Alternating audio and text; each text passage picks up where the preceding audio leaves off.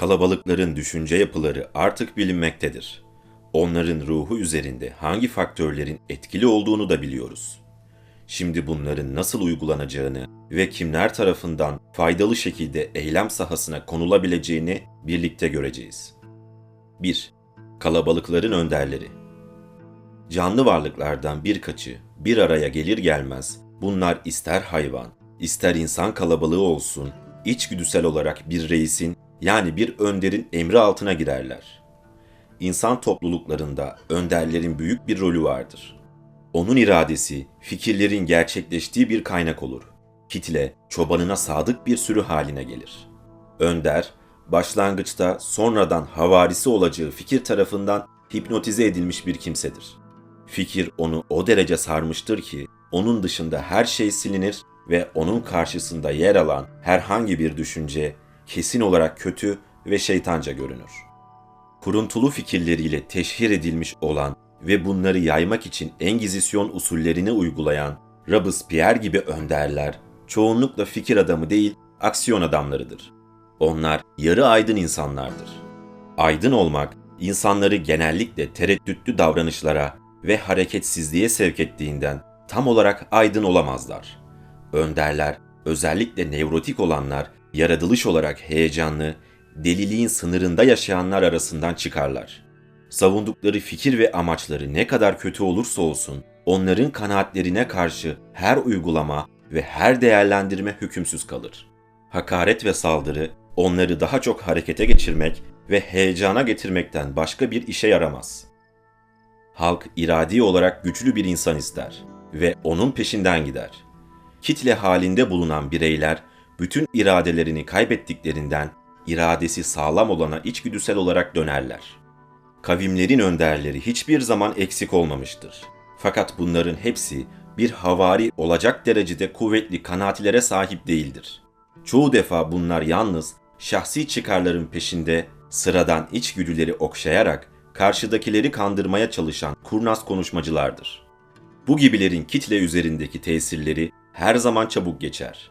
Kitlelerin ruhunu coşturan büyük yalancılar bizzat kendileri kuvvetli değillerse kalıcı olarak büyülemeyi başaramazlar.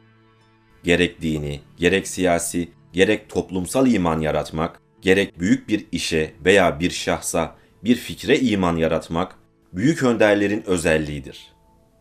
İman daima insanın eli altında bulunan kuvvetlerin en büyüklerinden biri olmuştur.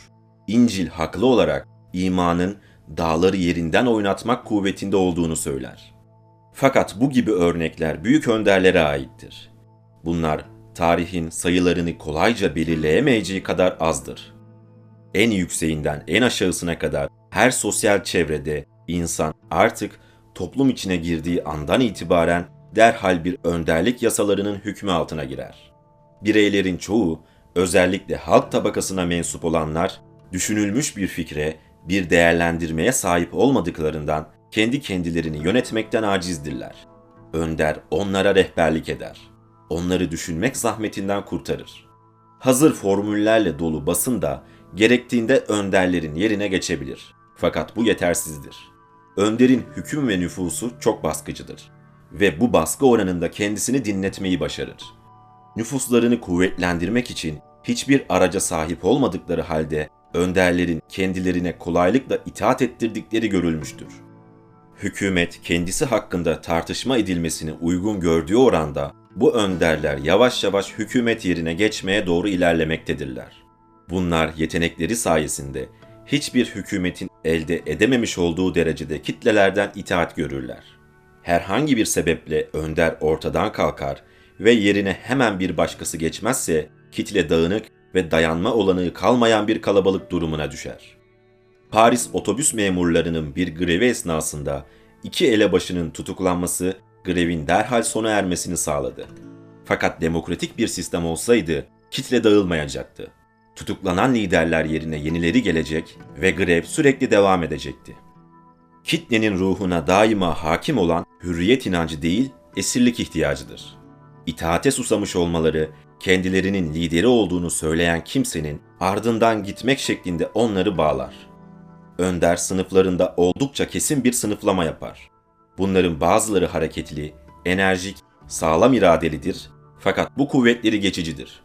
Sayıları çok daha az olan diğer bazıları da hem kuvvetli hem devamlı bir iradeye sahiptirler. Birinciler cesur, mert, şiddetli görünürler.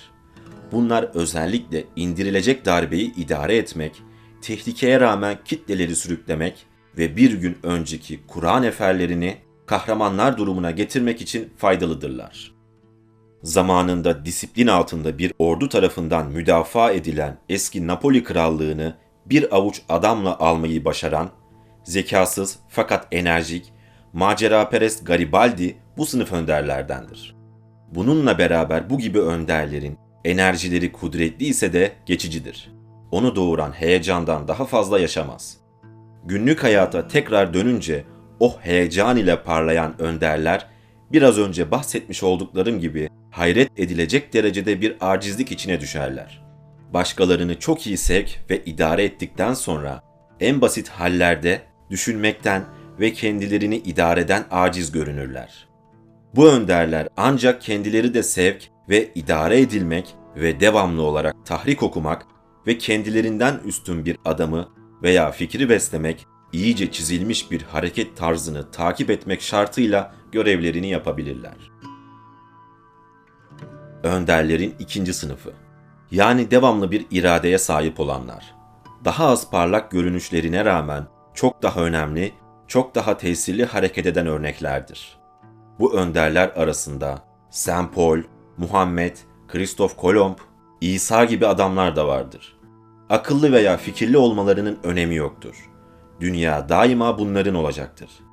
Bize en yeni örneği iki dünyayı birbirinden ayıran ve 3000 seneden beri nice büyük hükümdarların gerçekleştiremediği teşebbüsleri başarı ile sona erdiren bir mühendis vermiştir. Aynı mühendis sonra aynı şekilde bir başka girişimde daha bulundu. Ancak bunda başarılı olamadı. Çünkü ihtiyarlamıştı. İhtiyarlığın önünde her şey, irade bile söner. İradenin kuvvetini göstermek için Süveyş kanalının açılmasında yenilen zorlukların tarihini bilmek gerekir. Burada neler olup bittiğini gözleriyle gören bir şahit, Doktor Kazalis bu çok büyük eserin sentezini onun ölmez yaratıcısının ağzından birkaç satırla şöyle özetlemiştir. Ve her gün durak durak, bölüm bölüm kanalın destanını anlatıyordu. Yenmeye mecbur olduğu her şeyi, mümkün kıldığı imkansızlıkları, bütün karşı koymaları, aleyhine yapılan anlaşmaları, uğradığı kederleri, felaketleri, hezimetleri anlatıyor. Fakat bunlar kendisini asla cesaretten düşürmemiş, bıkkınlığa uğratmamış. İngiltere'nin aralıksız bir halde kendisiyle uğraştığını, Mısır ve Fransa'nın kararsız olduğunu, Fransa konsolosunun ise başlangıçta herkesten fazla muhalif bulunduğunu hatırlatıyordu.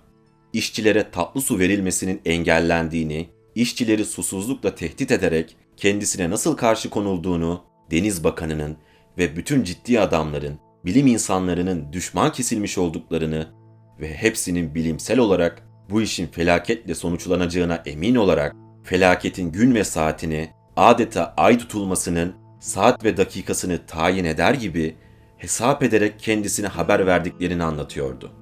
Fakat bu mühendis iradesini ayakta tutarak sonuca geldi ve başardı. Bu nedenle önderlerin en büyük özelliği iradedir. Bütün bu büyük önderlerin hayatlarını hikaye edecek kitapta çok az isim bulunur. Fakat bu isimler medeniyetin ve tarihin en önemli olaylarının başında bulunmuşlardır. 2. Önderlerin eylemleri ve uygulama araçları. İddia, tekrar ve yayılma. Bir an için bir kalabalığı bir şeye doğru sürüklemek, bir barikatı savunmak, askerlerin üstüne yürümek gibi şeyler için canlarını feda ettirecek hareketlere karar verdirmek gerektiği zaman kitlenin çabuk ve ani telkinler yapılarak etkilenmesi gerekir. En kuvvetli, en enerjik etki örnek olmak, örnek oluşturmaktır. Bunun içinde kalabalığın bazı olgularla önceden hazırlanmış olması ve onu sürüklemek isteyenin daha aşağıda değineceğimiz meziyetlere sahip olması gerekir. Kitlelerin ruhuna bazı fikir ve inançları Örneğin toplumsal kuramları yavaş yavaş sindirmek bahis konusu olduğu zaman önderler tarafından çeşitli yöntemler kullanılır. Onlar başlıca şu üç yönteme başvururlar. İddia, tekrar, yayılma. Bu telkinlerin etkisi oldukça ağır fakat devamlı olur. Her türlü değerlendirmeden, her tür ispattan uzak, saf ve sade iddia, kitlelerin ruhuna bir fikri yerleştirmek için en güvenilir araçtır. İddia ne kadar açık ve deliller ne kadar ispattan uzak olursa, hüküm o oranda etkili ve büyük olur. Bütün çağların din kitapları ve kanunları daima böyle sade iddialar ortaya koymuşlardır. Gerçekliği olmasa bile herhangi bir siyasi davayı savunmaya davet edilen devlet adamları ve ürünlerini ilanlarla her tarafa dağıtan sanayiciler iddianın değerini iyi bilirler. Bununla beraber iddianın gerçekten tesirli olabilmesi için mümkün olduğu kadar aynı kelimelerle tekrar edilmesi şarttır. Napolyon, biricik ciddi söz sanatı tekrardır demiştir. İddia olunan şey tekrar edilmek suretiyle ispat edilmiş bir hakikat gibi kabul olunacak derecede beyinlere yerleşir. En yetkin ruhlar üzerinde dahi tesir ettiği görülünce tekrarın kitleler üzerindeki etkisi daha iyi anlaşılır. Şurası bir gerçektir ki tekrar edilen şey nihayet eylemlerimizin harekete yönelticilerinin hazırlandığı bilinçaltının derin tabakalarına kadar iner, yerleşir. Birkaç zaman sonra tekrar edilen iddianın kimin tarafından ortaya atıldığını unutarak o tekrar olunan sözlere inanırız. İlanın hayret verici etkisi ancak böyle açıklanabilir. En iyi çikolatanın X marka olduğunu yüzlerce defa duyduğumuz zaman bunun birçok defa söylendiğini bilir ve nihayet duyduklarımızın bir gerçek olduğuna kanaat getiririz.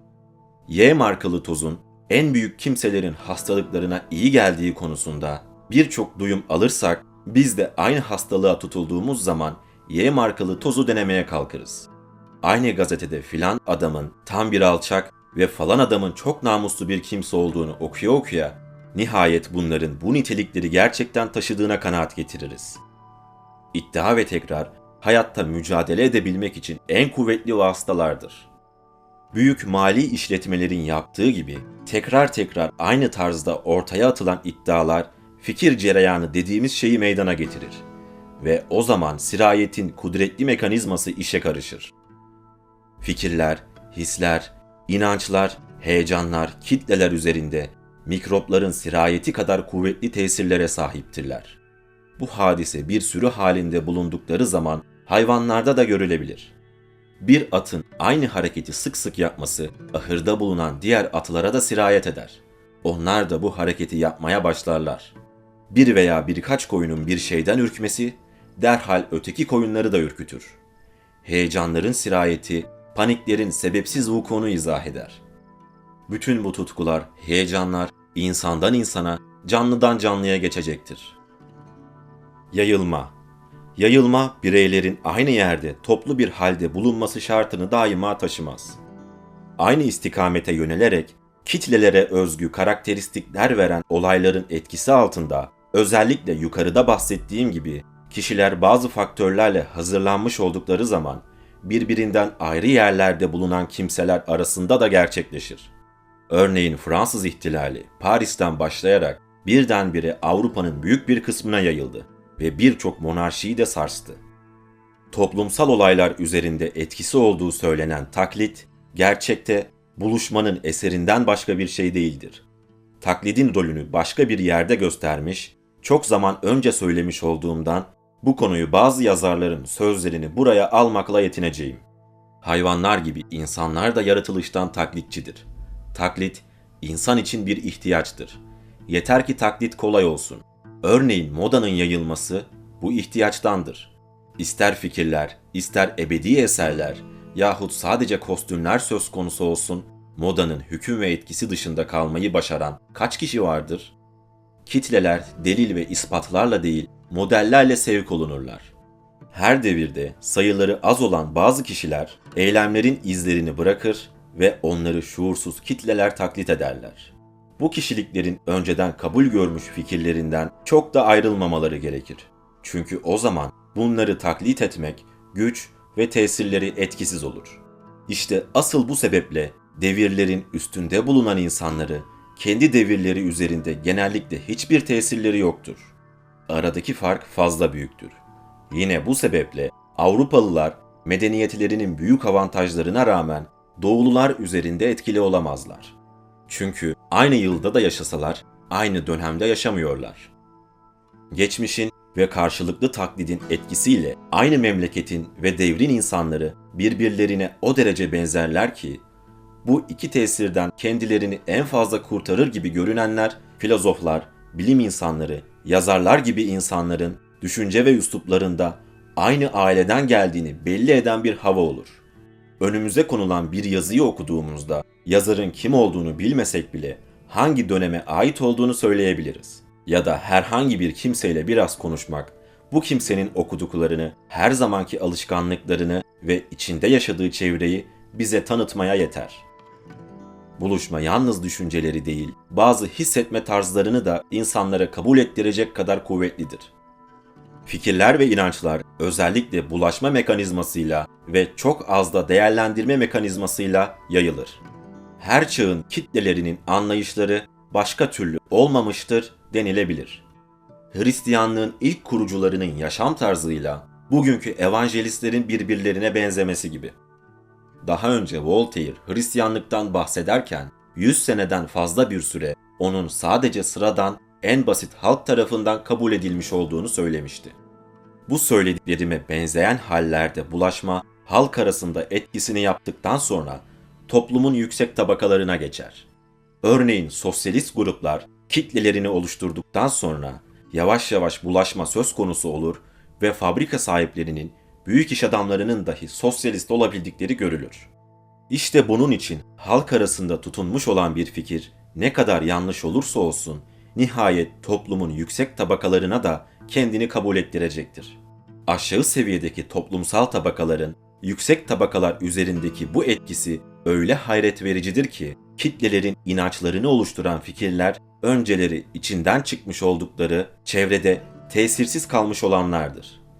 Bu yüksek düşünceleri benimseyen önderler onların şeklini bozarlar ve bir tür mezhepi icat ederler. Bu mezhep de o fikri bir daha bozar, sonra onu gittikçe daha bozularak kitleler arasında yayar. Yaygınlaşan ve taraftar bulan, tutulan bu fikirler bir kez hakikat kılığına girdi mi, geldiği yere eski kaynağına tekrar döner ve o zaman yüksek tabakalar üzerinde etkisini gösterir. Kısaca dünyaya kılavuzluk eden zekadır. Ama bu kılavuzluğu çok uzaktan yapar. Açıklamaya çalıştığı mekanizma etkisiyle fikirler zafer kazandıklarında onları ortaya atan düşünürler çoktan toprak olmuşlardır. 3. Nüfus yani prestij. İddia, tekrar ve bulaşma aracılığıyla yayılmış olan fikirlerin büyük bir kudrete sahip olmaları nüfuz dediğimiz o esrarlı kudreti kazanmış olmalarındandır. Fikirler veya insanlar dünyada hakim olan her şey bu nüfuz dediğimiz kudretle kendilerine itaati sağlamışlardır. Bu kelimenin anlamını herkes bilir. Fakat o tarifi kolay olmayacak derecede çok çeşitli tarzda tatbik olunur ve kullanılır. Nüfus sözünde hayranlık, korku gibi hisler saklı bulunur ve bunlar nüfusun temelleridir. Fakat bunlarsız da nüfus olabilir. Ölmüş bulunan ve bu sebeple kendilerinden artık korkamayacağımız İskender, Sezar, Muhammed, Buda gibi kimseler bugün bile büyük bir nüfusa sahiptirler. Gerçekte nüfus, bir eserin yahut bir inancın ruhumuz üzerinde yaptığı bir çeşit efsunlamadır. Bu efsunlama bizim bütün eleştiri kabiliyetimizi felce uğratır ve ruhumuzu hayret ve saygı duygularıyla doldurur. O zaman meydana gelen hisler, bütün hisler gibi açıklaması olanaksız bir hal alırlar. Manyetize edilen bir şahsın etkisi altına girdiği zaman telkinin verdiği duygu çeşidindendir. Nüfus, her hakimiyetin en kuvvetli zembereği, en kuvvetli aracıdır. İlahlar, krallar, kadınlar onsuz hiçbir zaman hükmedemezler. Nüfuzu başlıca ikiye indirgeyebiliriz. Kazanılan nüfus, şahsi nüfus. Kazanılan nüfus, ismin, rütvenin, ünvanın, şöhretin verdiği nüfuzdur. Bu çeşit nüfus şahsi nüfuza bağlı değildir. Şahsi nüfus bazı defa şöhretle, servet ve kısmet ile aynı zamanda mevcut olan veya bunlarla desteklenen fakat tamamıyla ayrı ve bağımsız olarak mevcut olabilen ferdi bir şeydir. Sonradan kazanılan ve suni olan nüfus çok daha yaygındır. Bir ferdin yalnız bir mevki sahibi olması, bir serveti bulunması, bazı ünvanları taşıması, şahsi değerleri ne kadar hiçlik ifade ederse etsin, onu bir nüfus halesiyle sarar. Üniformasını giymiş bir askerin, elbisesi içindeki bir hakimin her zaman bir nüfuzu vardır. Pascal, hakimler için kırmızı cübbe ve takma saçın gerektiğini isabetle kaydetmişti. Hakimler bunlar olmazsa nüfuzlarının büyük bir kısmını kaybederler. En koyu sosyalist bile bir prensi, bir markiyi gördüğü zaman heyecanlanır ve böyle ünvanlar bir tüccardan her istenilen şeyi dolandırmaya yeter. Bahsettiğimiz bu nüfus şahıslara aittir. Onun yanına fikirlerin, edebi veya güzel sanatlara dair eserlerin nüfuslarını koyabiliriz. Bunlar çok defa tekrarların birikmesinden başka bir şey değildir. Tarih ve özellikle edebiyat ve güzel sanatlar tarihi hiç kimsenin kontrole kalkışmadığı aynı fikirlerin tekrarı olduklarından nihayet herkes okulda öğrendiğini tekrar eder durur. Hiç kimsenin dokunmaya cesaret edemeyeceği bazı isimler ve şeyler vardır. Bir yeni çağ okuyucusu için Homeros'un eseri büyük bir can sıkıntısı verir. Fakat bunu söylemeye kim cesaret edebilir? Bir Müslüman için Kur'an'ı eleştirmeye cesaret etmek çok zordur. Bunlar tekrardan kaynaklanan nüfuz etkileridir. Şimdi şahsi nüfusa geliyorum.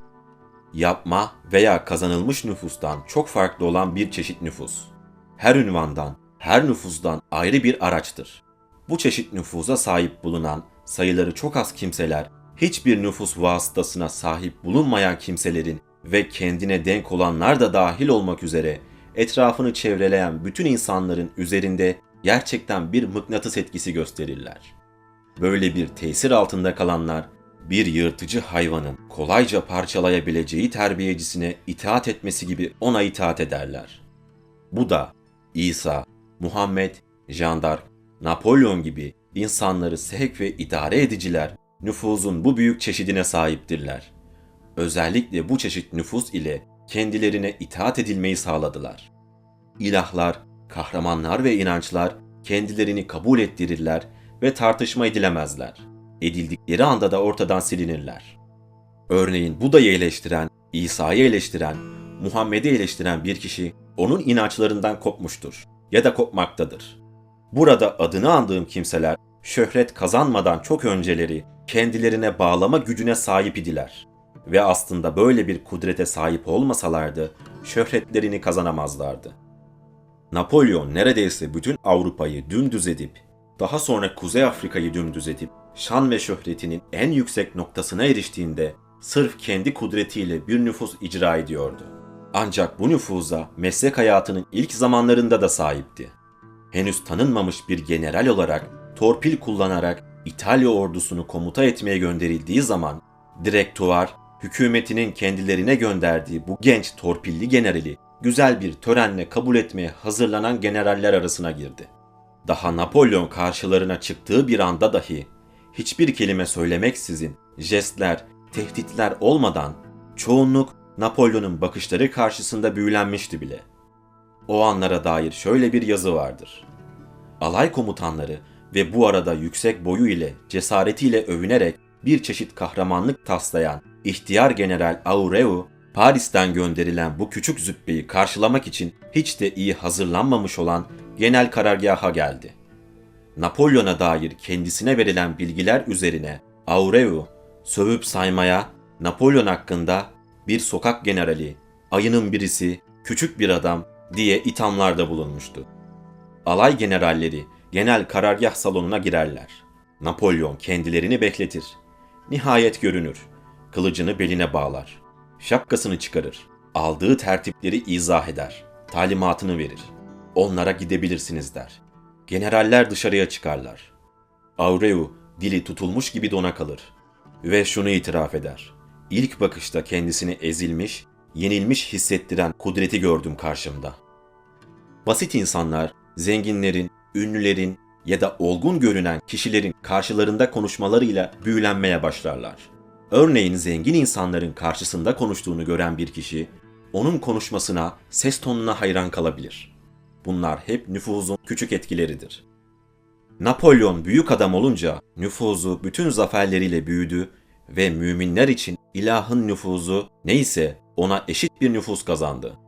Aurigu'dan daha sert, daha enerjik bir ihtilalci olan ihtiyar General Van Damme bir gün 1815'te sarayın merdivenlerini çıkarken General Omano'ya Napolyon hakkında şöyle söyledi.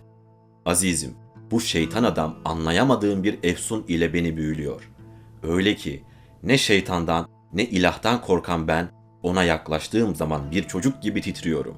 O zaman o beni ateşe atmak için iğne deliğinden geçebilir. Napolyon'un nüfuzu kendisine yaklaşmış olan herkes üzerinde aynı tesiri yapıyordu.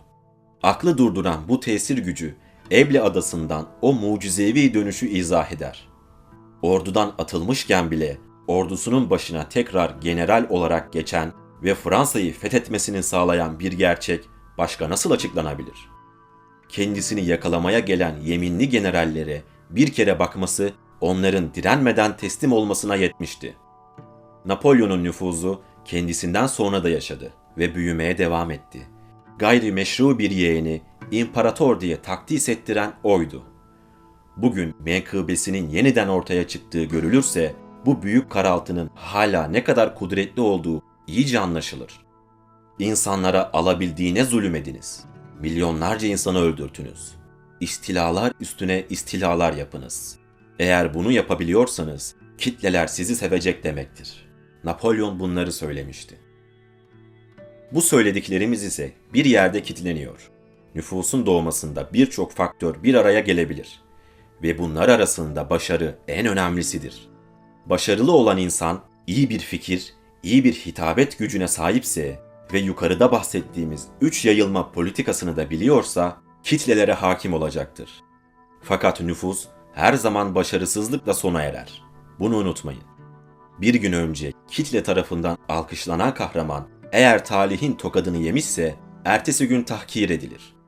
Hatta bu ters görüntü nüfuzun önceki büyüklüğü oranında şiddetle olur. Böyle düşen bir kahraman kendisinin dengi olduğunu görünce artık tanımadığı bir üstünlüğün önünde eğilmiş ve kendi kendinden intikam almış demektir. Başarısızlığın ortadan kaldırdığı nüfus birdenbire kaybolur. Nüfus bireysel tartışma ile de yıpranabilirse de bu oldukça yavaş ve zamanlı olur. Bununla beraber bu yöntemin etkisi daha sağlam sonuç verir. Bu nedenle günümüzde özellikle Orta Doğu ülkelerinde liderler nüfuzlarını kaybetmemek için televizyon programlarında tartışmalara çıkmamaktadırlar. Bunlar üçüncü sınıf ülke liderlerinin etkileridir. Demokrasinin yerleştiği toplumlarda ise nüfus demokrasiye ait olduğu için birey kim olursa olsun nüfuzu onunla birlikte gelir ve gider. Uzun zaman nüfuzlarını muhafaza edebilmiş olan insanlar ve ilahlar tartışma konusu olmaya asla katlanamazlar. Şunu unutmayın, kitlelerin hayranlığını kazanmak için onları kendinizden daima uzak tutmanız gerekir. Bir yandan da kendinize çok yakın tutmanız gerekir. Bu nedenle onlardan biri olduğunuzu fakat onların ulaşamayacağı biri olduğunuzu da göstermelisiniz. Eğer peşinizden gelecek olan kitlelerle buluşmak istiyorsanız her zaman cahil ve basit olanlarla buluşun.